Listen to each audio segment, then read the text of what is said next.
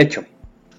Si la luz de tu bombilla se pusiera a dar vueltas alrededor del planeta, lo orbitaría 7.5 veces en un solo segundo. Esto significa 0.13 segundos por vuelta. Yo soy Hukme y bienvenidos a Puzón de Dudas, el podcast en donde intentamos darle respuesta a aquellas preguntas extrañas que todos nos hemos hecho alguna vez. Hoy presentamos Marte, galaxias y viajes en el tiempo.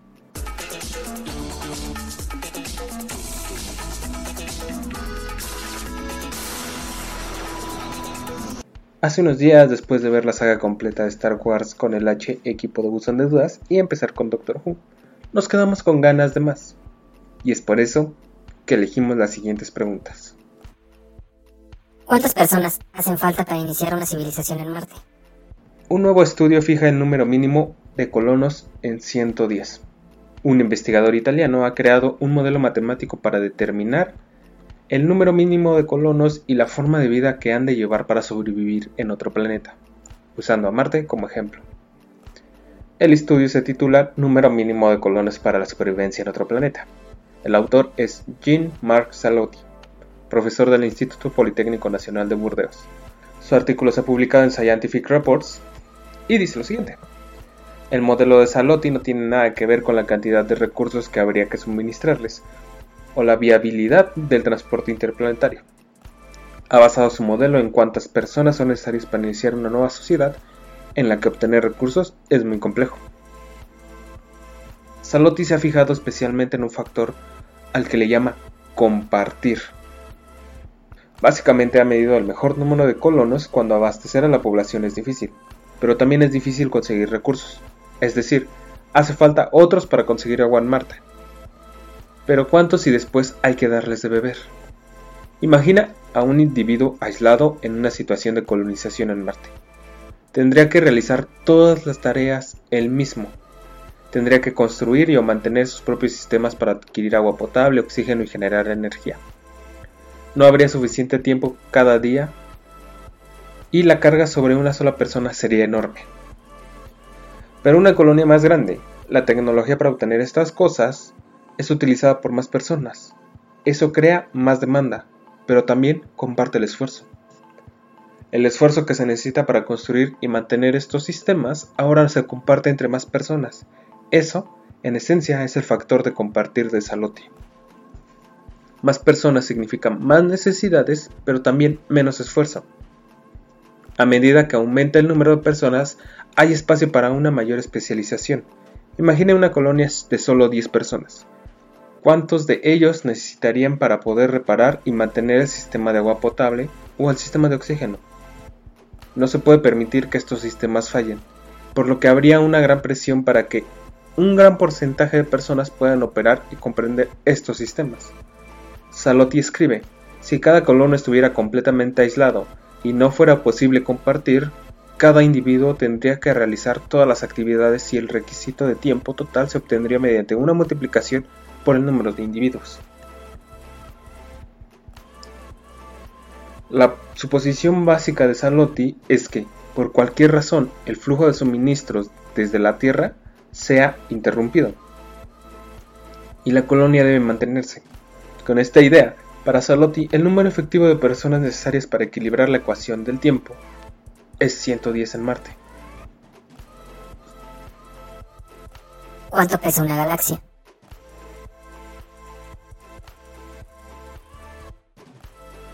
Chiste entre astrofísicos.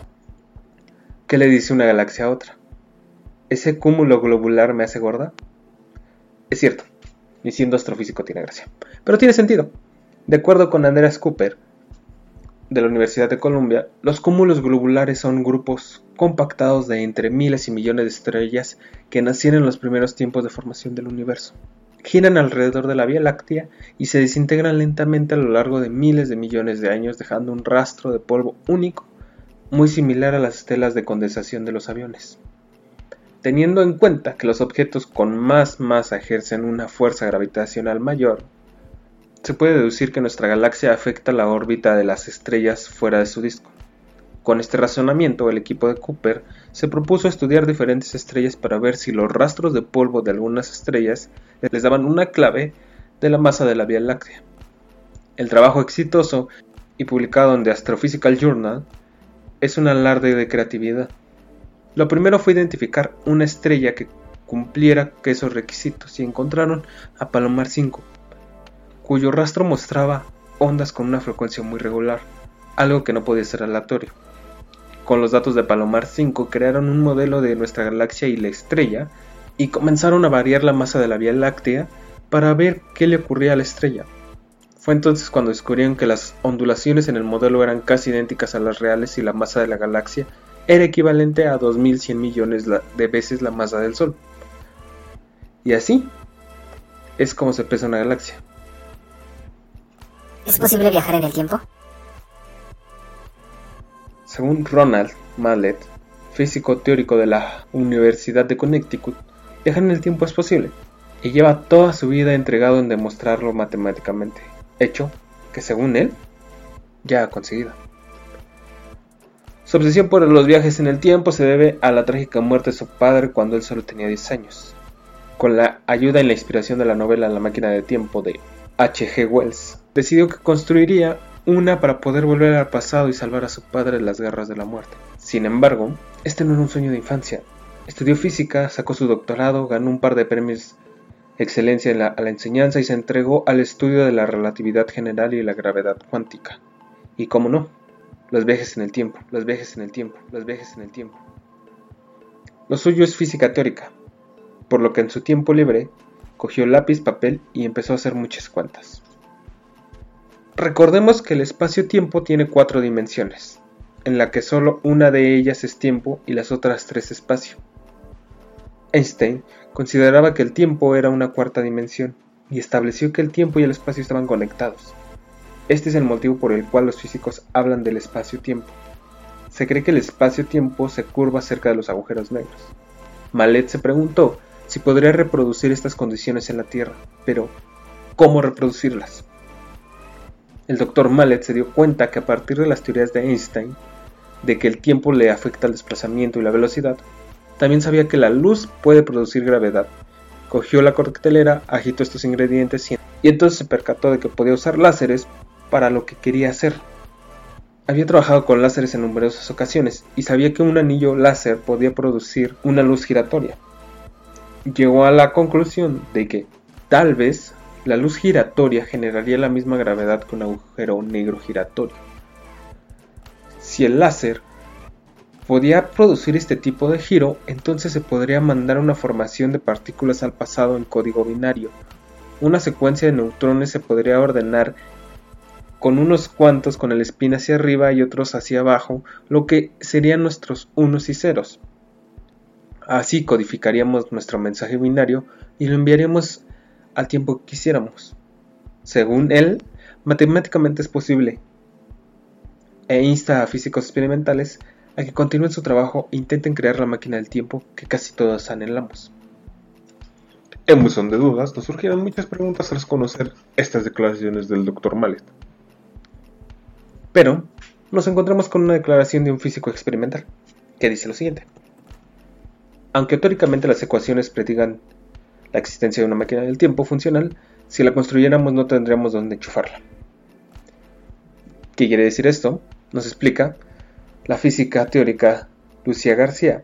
Para transformar la materia en, energía, todos sabemos que se usa la famosa fórmula de Einstein, E igual a mc al cuadrado. Esto quiere decir que una porción diminuta de masa se puede obtener mucha energía, como ocurre por ejemplo en las reacciones nucleares. Un agujero negro tiene una masa elevadísima, por lo que la cantidad de energía que necesitamos para producir luz capaz de alterar el campo gravitatorio de un entorno es inmensa.